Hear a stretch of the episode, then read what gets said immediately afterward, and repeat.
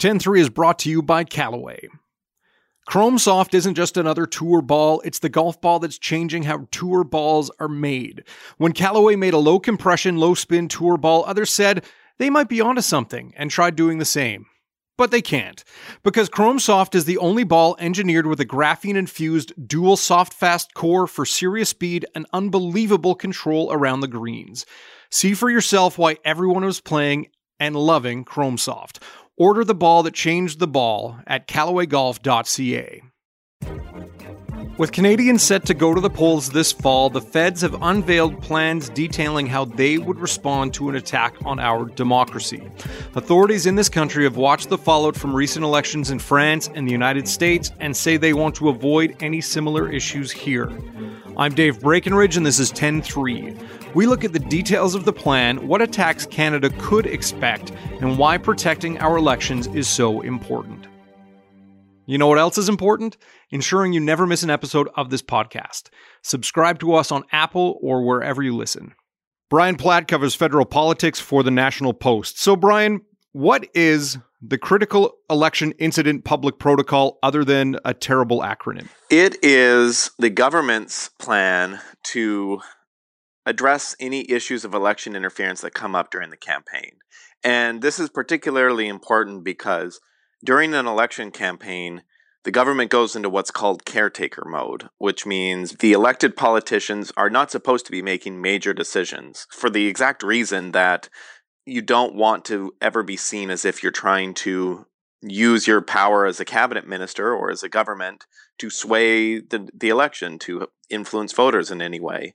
And so you can see that this is kind of a tricky, a particularly tricky area because if you have one of the political parties that's facing an attack that a security agency thinks might be sourced from a foreign country or a host, some kind of hostile actor, having cabinet ministers who might be running against that political party have to decide how to deal with it is a is a problem. Mm-hmm. And so the idea behind this protocol is you have all these you have the system in place already and you have the instructions in place so that our public servants who are you know acting in a nonpartisan capacity know what to do and have all the uh, instructions in place to deal with an event like this so who is overseeing this protocol and and what are they on the lookout for? So there's a couple of layers here, but there's two main things that matter. One is that national security agencies, as usual, are watching for, in particular, any foreign interference that might be coming in. So that would be the Communication Security Establishment, CSE, which is basically our computer, our electronic spy agency, mm-hmm. the Canadian Security Intelligence Service, the RCMP. These national security agencies are watching for for example, a hacking attack on a political party, an attack on, say, voting infrastructure, uh, malicious information being put out there to try to affect the election in any way. National security agencies are all watching for that. And that is the normal course, regardless of this protocol. But what the protocol does then is it, it there's a panel that's created, uh, five people, and it is basically the most senior public servants who are responsible for national security matters. And so in this case, the five person panel is the Privy Council clerk, who is the most senior public servant in all of government, a very powerful position. Used to be Michael Wernick, as people may recall from the SNC Lavalin affair, though he has stepped down. And so now it is Ian Shugart.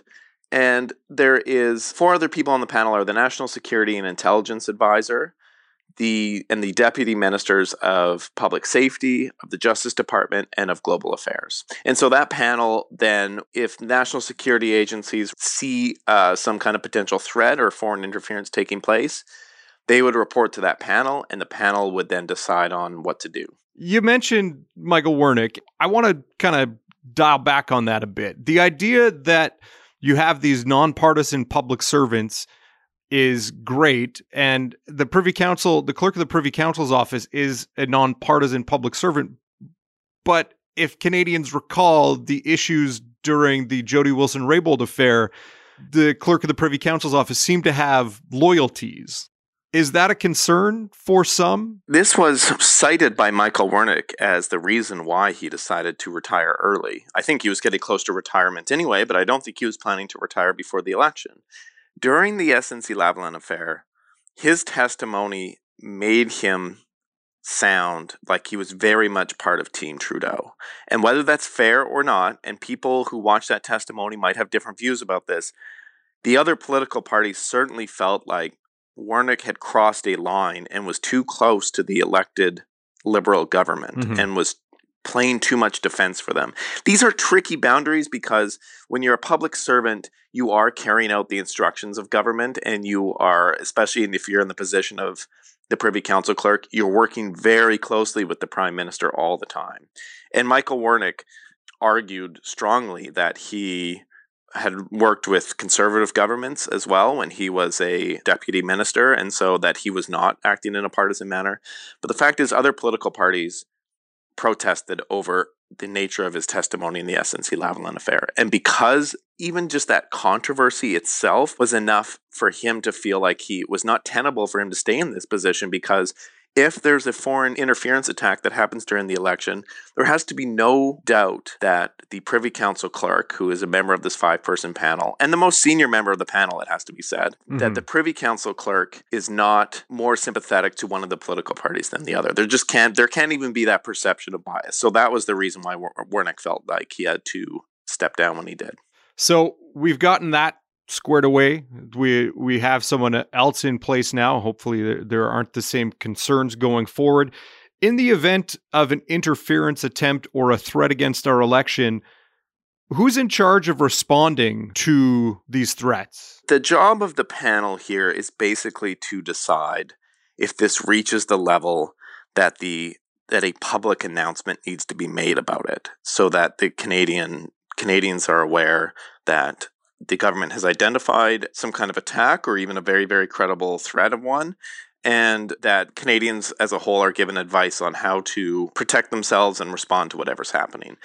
If you recall, all these allegations and subsequent uh, proof, really, of Russian interference in the US election, there was a lot of debate within the Obama White House over whether or not to announce that anything was happening, to announce that the FBI was looking into this. The idea here is to have a proactive protocol in place so that public servants, or this panel in particular, has some kind of system to go through to decide whether to announce this publicly. And so, if they decide that a threat is serious enough, they will inform Prime Minister, they'll inform all the political parties, um, they'll inform Elections Canada, but then they will make an announcement to the public. And in order for that to happen, the five person panel has to reach a consensus that this is the right course of action.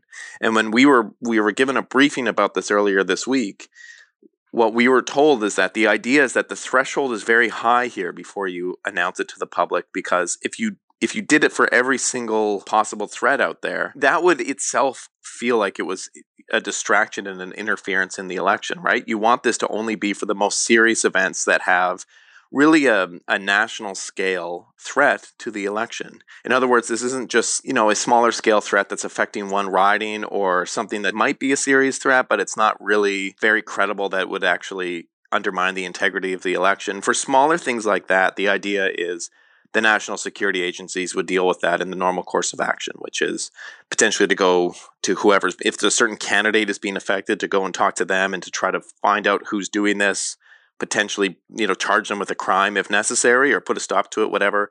That stuff may all still happen and it would not require a public announcement that, you know, there is an attack on our electoral process you know, there was a recent example of uh, former conservative cabinet minister Tony Clement and uh, allegations of blackmail over intimate images uh, and uh, private Instagram conversations. That's not the kind of thing that would necessarily meet the threshold of a public announcement, is it? Probably not. I mean, there, there was a lot of questions when the officials were briefing us on this there was a lot of questions over well you know what counts here and what doesn't and of course it's it's hard for them to say exactly you know what would count it would have to be something that the panel felt was serious enough to justify a public announcement in a case like that with Tony Clement one MP that's probably not going to get to the level they they released three criteria that the panel would consider. I'll, and I'll read them out right now, which is the first point is the degree to which the incidents undermine Canadians' ability to have a free and fair election, the potential of the incidents to undermine the credibility of the election, and the third one is the degree of confidence officials have in the intelligence or information. So, weighing those three considerations, they decide whether a public announcement is justified here. But again, you can see it's a matter of interpretation and degree. There's not a clear line over what would get to that level. But it would have to be something that really potentially affects the integrity of the election to the point where the results might be brought under question or something, which is the last thing that we want is to have an election that serious doubts are raised whether the right result was achieved in the election and votes were counted fairly. Now, would this have to be a foreign attack strictly you mentioned like the Russian inter- allegations of Russian interference in the U.S. election. Um, there's talk that other foreign actors may want to get their fingers into our election. Does it have to be a foreign power, or is it could it be domestic threats? It does not have to be a foreign power. The priority is on guarding against foreign attacks. Um, that's spelled out in this protocol. But if there's a domestic actor who is seriously you know, through computer hacking or through any other uh, method is undermining the integrity of the election, this protocol could also kick in to say, we believe there's an attack, this is what we know about it, and this is what Canadians should do to respond and to protect themselves. You know, they raise the, the point that it's not always a clear line between foreign and domestic. It could be, say, a foreign government who is working, or, you know, hackers or whatever, who are working, also working with people in Canada. It most likely would be a foreign attack based on evidence that we've seen before in the US elections and in Europe, but that's not to say that's a 100%. So it the protocol covers any kind of large scale attack that could affect our election. Now what kind of things are we talking about here? Is it hacks of party databases is it misinformation campaigns like the the idea of a threat against our election or an attack on our democracy is a very broad concept did the agencies involved kind of spell out what it is they're we're talking about? It's not like there's a sort of particular list that the attack would have to fall on. It, it is basically any kind of any kind of large scale attack that could undermine the integrity of the, of the election. So you could, but you can think of a few very obvious examples of that uh, in part based on what we've seen before.